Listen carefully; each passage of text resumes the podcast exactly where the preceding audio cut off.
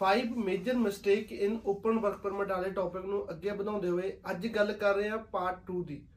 Part 2 ਦੇ ਵਿੱਚ ਆਉਂਦਾ ਹੈ ਫਾਈਨੈਂਸ਼ੀਅਲ ਸਟੇਟਸ ਸਬ ਸੈਕਸ਼ਨ 200 ਦੇ ਵਿੱਚ ਜੋ ਰਿਫਿਊਜ਼ਲ ਆਉਂਦੀ ਹੈ ਉਸ ਦਾ ਮੇਨ ਰੀਜ਼ਨ ਹੁੰਦਾ ਹੈ ਐਪਲੀਕੈਂਟ ਦਾ ਫਾਈਨੈਂਸ਼ੀਅਲ ਸਟੇਟਸ ਵੀਜ਼ਾ ਅਫਸਰ ਨੂੰ ਨਹੀਂ ਲੱਗਦਾ ਵੀ ਇਹ ਐਪਲੀਕੈਂਟ ਆਪਦੀ ਕੰਟਰੀ ਦੇ ਵਿੱਚ ਚੰਗੇ ਤਰੀਕੇ ਨਾਲ ਸੈਟਲ ਨਹੀਂ ਹੈਗਾ।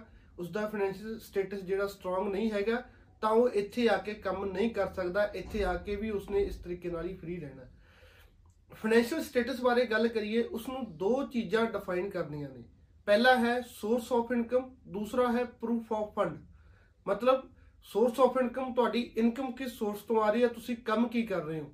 ਦੂਸਰਾ, ਤੁਹਾਡੇ ਪ੍ਰੂਫ ਆਫ ਫੰਡ ਤੁਹਾਡੇ ਅਕਾਊਂਟ ਦੇ ਵਿੱਚ ਕਿੰਨਾ ਪੈਸਾ ਹੈ, ਕਿੰਨੀ ਤੁਸੀਂ ਸੇਵਿੰਗ ਕੀਤੀ ਹੈ।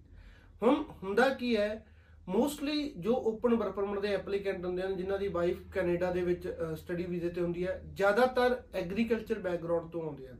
ਸਾਰੇ ਨਹੀਂ ਮੈਂ ਕਹਿੰਦਾ ਬਟ ਕਾਫੀ ਐਪਲੀਕੈਂਟ ਐਗਰੀਕਲਚਰ ਬੈਕਗ੍ਰਾਉਂਡ ਤੋਂ ਆਉਂਦੇ ਹਨ ਤੇ ਉਹ ਐਗਰੀਕਲਚਰ ਹੀ ਆਪਦੀ ਐਪਲੀਕੇਸ਼ਨ ਦੇ ਵਿੱਚ ਸ਼ੋ ਕਰ ਦਿੰਦੇ ਪਹਿਲੀ ਗਲਤੀ ਕਦੋਂ ਹੁੰਦੀ ਹੈ? ਜਦੋਂ ਉਹ ਆਪਣੀ ਮਿਸਿਸ ਦੀ ਫਾਈਲ ਜਾਂ ਆਪਣੇ ਸਪਾਊਸ ਦੀ ਫਾਈਲ ਕੈਨੇਡਾ ਦੇ ਲਈ ਸਟੱਡੀ ਵੀਜ਼ਾ ਲਈ ਲਾਉਂਦੀ ਹੈ।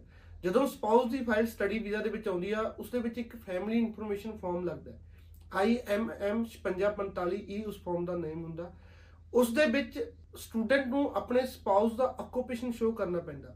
ਉੱਥੇ ਉਹਨਾਂ ਨੂੰ ਕੁਝ ਪਤਾ ਨਹੀਂ ਹੁੰਦਾ ਜੋ ਸਟੱਡੀ ਵੀਜ਼ਾ ਅਪਲਾਈ ਕਰਨ ਵਾਲੇ ਹੁੰਦੇ ਆ, ਉਹ ਵੀ ਅਗਰ ਓਪਨ ਵਰਕ ਪਰਮਿਟ ਦਾ ਕੰਮ ਨਹੀਂ ਕਰਦੇ, ਉਹਨਾਂ ਨੂੰ ਵੀ ਨਹੀਂ ਪਤਾ ਹੁੰਦਾ। ਉਸ ਵਿੱਚ ਉਹ ਐਗਰੀਕਲਚਰ ਸ਼ੋ ਕਰ ਦਿੰਦੇ ਆ। ਜਦੋਂ ਤੁਹਾਡੀ ਸਪਾਊਸ ਦੀ ਐਪਲੀਕੈਂਟ ਦੇ ਐਪਲੀਕੇਸ਼ਨ ਦੇ ਵਿੱਚ ਤੁਸੀਂ ਐਗਰੀਕਲਚਰ ਸ਼ੋ ਕਰਤਾ 2-3 ਮਹੀਨਿਆਂ ਬਾਅਦ ਆਪਦੀ ਲਾਉਂਗੇ ਤਾਂ ਤੁਹਾਨੂੰ ਐਗਰੀਕਲਚਰ ਹੀ ਸ਼ੋ ਕਰਨਾ ਪੈਣਾ। ਹੁਣ ਐਗਰੀਕਲਚਰ ਇੱਕ ਅਜਿਹਾ ਆਕੂਪੇਸ਼ਨ ਹੈ ਜਿਸ ਵਿੱਚ ਕੈਨੇਡਾ ਦੇ ਵਿੱਚ ਅਗਰ ਐਗਰੀਕਲਚਰ ਦੇ ਵਰਕ ਪਰਮਿਟ ਤੇ ਜਾਓਗੇ ਤਾਂ ਉੱਥੇ ਤੁਹਾਨੂੰ ਪੀਆਰ ਨਹੀਂ ਮਿਲੂਗੀ। ਮਤਲਬ ਕਿ ਉਹ ਔਨ ਡਿਮਾਂਡ ਆਕੂਪੇਸ਼ਨ ਲਿਸਟ ਵਿੱਚ ਨਹੀਂ ਆਉਂਦਾ। ਤੇ ਕਿਤੇ ਨਾ ਕਿਤੇ ਅਗਰ ਸਪਾਊਸ ਓਪਨ ਵਰਕ ਪਰਮਿਟ ਦੀ ਫਾਈਲ ਵਿੱਚ ਤੁਸੀਂ ਐਗਰੀਕਲਚਰ ਸ਼ੋ ਕਰਦੇ ਹੋ, ਜਿਹੜੇ ਤੁਹਾਡੇ ਵੀਜ਼ਾ ਚਾਂਸਸ ਆ, ਉਹ ਉਨੇ ਨਹੀਂ ਰਹਿੰਦੇ ਜਿੰਨੇ ਇੱਕ ਜੌਬ ਵਾਲੇ ਬੰਦੇ ਦੇ ਹੁੰਦੇ ਆ।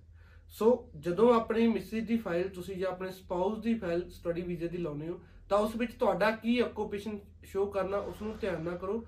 ਐਗਰੀਕਲਚਰ ਕਰ ਸਕਦੇ ਹੋ ਬਟ ਨਾਲ ਨਾਲ ਆਪਣੀ ਜੌਬ ਜਾਂ ਬਿਜ਼ਨਸ ਵੀ ਸ਼ੋ ਕਰੋ, ਤਾਂ ਜੋ ਤੁਹਾਨੂੰ ਉੱਥੇ ਜਾ ਕੇ ਤੁਸੀਂ ਕਹਿ ਸਕੋ ਵੀ ਅਸੀਂ ਇਸ ਕਿੱਤੇ ਨਾਲ ਜੁੜੇ ਹੋਏ ਹਾਂ, ਮੈਂ ਆ ਜੌਬ ਕਰਦਾ, ਤਾਂ ਅਗਰ ਮੈਂ ਕੈਨੇਡਾ ਆਉਂਗਾ ਤਾਂ ਮੈਂ ਉੱਥੇ ਵੀ ਆ ਕੇ ਇਸ ਤਰੀਕੇ ਦੀ ਜੌਬ ਕਰੂੰਗਾ। ਕੈਨੇਡਾ ਗਵਰਨਮੈਂਟ ਨੂੰ ਵੀ ਉਸ ਤਰੀਕ ਤੋਂ ਜੋ ਹੈ ਬੈਨੀਫਿਟ ਮਿਲੇਗਾ। ਦੂਸਰਾ ਜੋ ਮੇਨ ਰੀਜ਼ਨ ਹੈ, ਉਹ ਹੈ ਫਾਈਨੈਂਸ਼ੀਅਲ ਸਟੇਟਸ ਹੁਣ ਹੁੰਦਾ ਕੀ ਹੈ, ਜਿੰਨੀ ਕ ਆਪਣੀ ਇਨਕਮ ਹੁੰਦੀ ਹੈ, ਉਨੇ ਕ ਆਪਾਂ ਫੰਡ ਸ਼ੋ ਕਰਨੇ ਹੁੰਦੇ ਆ ਮੰਨ ਕੇ ਚੱਲੋ 5 ਤੋਂ 6 ਲੱਖ 7 ਲੱਖ ਅਗਰ ਤੁਹਾਡੀ ਇਨਕਮ ਆ 6-7 ਲੱਖ ਰੁਪਏ ਤੁਹਾਨੂੰ ਫੰਡ ਸ਼ੋ ਕਰਨੇ ਪੈਂਦੇ ਆ ਆਪਣੀ ਐਪਲੀਕੇਸ਼ਨ ਦੇ ਨਾਲ। ਹੁਣ ਆਪਣੇ ਇੱਥੇ ਕੀ ਗਲਤੀ ਹੁੰਦੀ ਹੈ ਮੋਸਟਲੀ ਪੈਸਾ ਪਾਉਂਦੇ ਨੇ ਉਸ ਦਾ ਬੈਲੈਂਸ ਸਰਟੀਫਿਕੇਟ ਐਪਲੀਕੇਸ਼ਨ ਨਾਲ ਲਾ ਕੇ ਐਪਲੀਕੇਸ਼ਨ ਸਬਮਿਟ ਕਰ ਦਿੰਦੇ ਨੇ ਜਿੰਨੀਆਂ ਐਪਲੀਕੇਸ਼ਨਾਂ ਦੇ ਨਾਲ ਬੈਲੈਂਸ ਸਰਟੀਫਿਕੇਟ ਲੱਗਿਆ, ਸਾਰਿਆਂ ਦਾ ਰਿਫਿਊਜ਼ਲ ਹੀ ਆਉਂਦੀ ਹੈ ਕਿਉਂਕਿ ਗਵਰਨਮੈਂਟ ਆਫ ਕੈਨੇਡਾ ਨੂੰ ਮਤਲਬ ਹੈ ਟ੍ਰਾਂਜੈਕਸ਼ਨ ਤੱਕ, ਤੁਹਾਡਾ ਲੈਣ ਦੇਣ। ਤੁਹਾਡੀ ਹੋਮ ਕੰਟਰੀ ਨਾਲ ਤੁਹਾਡੇ ਟਾਈਸ ਕਿੱਦਾਂ ਦੇ ਨੇ? ਟਾਈਸ ਕਿੱਥੋਂ ਪਤਾ ਲੱਗਦੇ ਨੇ? ਆਪਣੀ ਬੈਂਕਿੰਗ ਤੋਂ। ਤੁਹਾਡੀਆਂ ਟ੍ਰਾਂਜੈਕਸ਼ਨਾਂ ਕਿਸ ਤਰੀਕੇ ਨਾਲ ਹੋ ਰਹੀਆਂ ਹਨ? ਤੁਹਾਡਾ ਲੈਣ ਦੇਣ ਉਹਨਾਂ ਨੂੰ ਸ਼ੋਅ ਕਰਨਾ ਪੈਂਦਾ। ਐਦਾਂ ਨਹੀਂ ਹੋਊਗਾ ਵੀ ਤੁਸੀਂ ਪੈਸਾ ਪਾਇਆ ਅਕਾਊਂਟ ਦੇ ਵਿੱਚ ਇਕੱਠੀਆਂ ਟ੍ਰਾਂਜੈਕਸ਼ਨਾਂ 2 ਲੱਖ ਦੀ ਕੀਤੀ 1 ਲੱਖ ਦੀ ਕੀਤੀ 3 ਲੱਖ ਦੀ ਕੀਤੀ 6 ਲੱਖ ਰੁਪਏ ਪਵਾ ਕੇ ਤੁਸੀਂ ਸਟੇਟਮੈਂਟ ਲਾਤੀ, ਤੁਹਾਨੂੰ ਵੀਜ਼ਾ ਮਿਲ ਜੂ। ਨਹੀਂ। ਤੁਹਾਨੂੰ ਐਟ ਲੀਸਟ ਤੁਹਾਡਾ 2-3 ਮਹੀਨਿਆਂ ਦਾ ਫਾਈਨੈਂਸ਼ੀਅਲ ਸਟੇਟਸ ਤੁਹਾਡੀਆਂ ਟ੍ਰਾਂਜੈਕਸ਼ਨਾਂ ਸਟਰੋਂਗ ਕਰਨੀਆਂ ਪੈਣਗੀਆਂ। ਕਲੋਜ਼ਿੰਗ ਬੈਲੈਂਸ 5 ਤੋਂ 6 ਲੱਖ ਆਪਣੇ ਅਕਾਊਂਟ ਦੇ ਵਿੱਚ ਰੱਖੋ ਬਟ ਨਾਲ ਨਾਲ ਡੇਲੀ ਬੇਸਿਸ ਤੇ ਟ੍ਰਾਂਜੈਕਸ਼ਨ ਕਰੋ। ਜਿੰਨੀਆਂ ਵੱਧ ਟ੍ਰਾਂਜੈਕਸ਼ਨ ਹੋਣੀਆਂ ਉਨੇ ਤੁਹਾਡੇ ਵੀਜ਼ਾ ਚਾਂਸਸ ਹਾਈ ਹੋਣਗੇ। ਹੁਣ ਪ੍ਰੂਫ ਆਫ ਫਾਈਨੈਂਸ਼ੀਅਲ ਸਟੇਟਸ ਜੋ ਪ੍ਰੂਫ ਆਫ ਰਿਲੇਸ਼ਨਸ਼ਿਪ ਤੋਂ ਬਾਅਦ ਮੇਨ ਦੂਜਾ ਰੀਜ਼ਨ ਹੈ ਓਪਨ ਵਰਕ ਪਰਮਿਟ ਦੀ ਐਪਲੀਕੇਸ਼ਨ ਦੇ ਵਿੱਚ ਰਿਫਿਊਜ਼ਲ ਦਾ।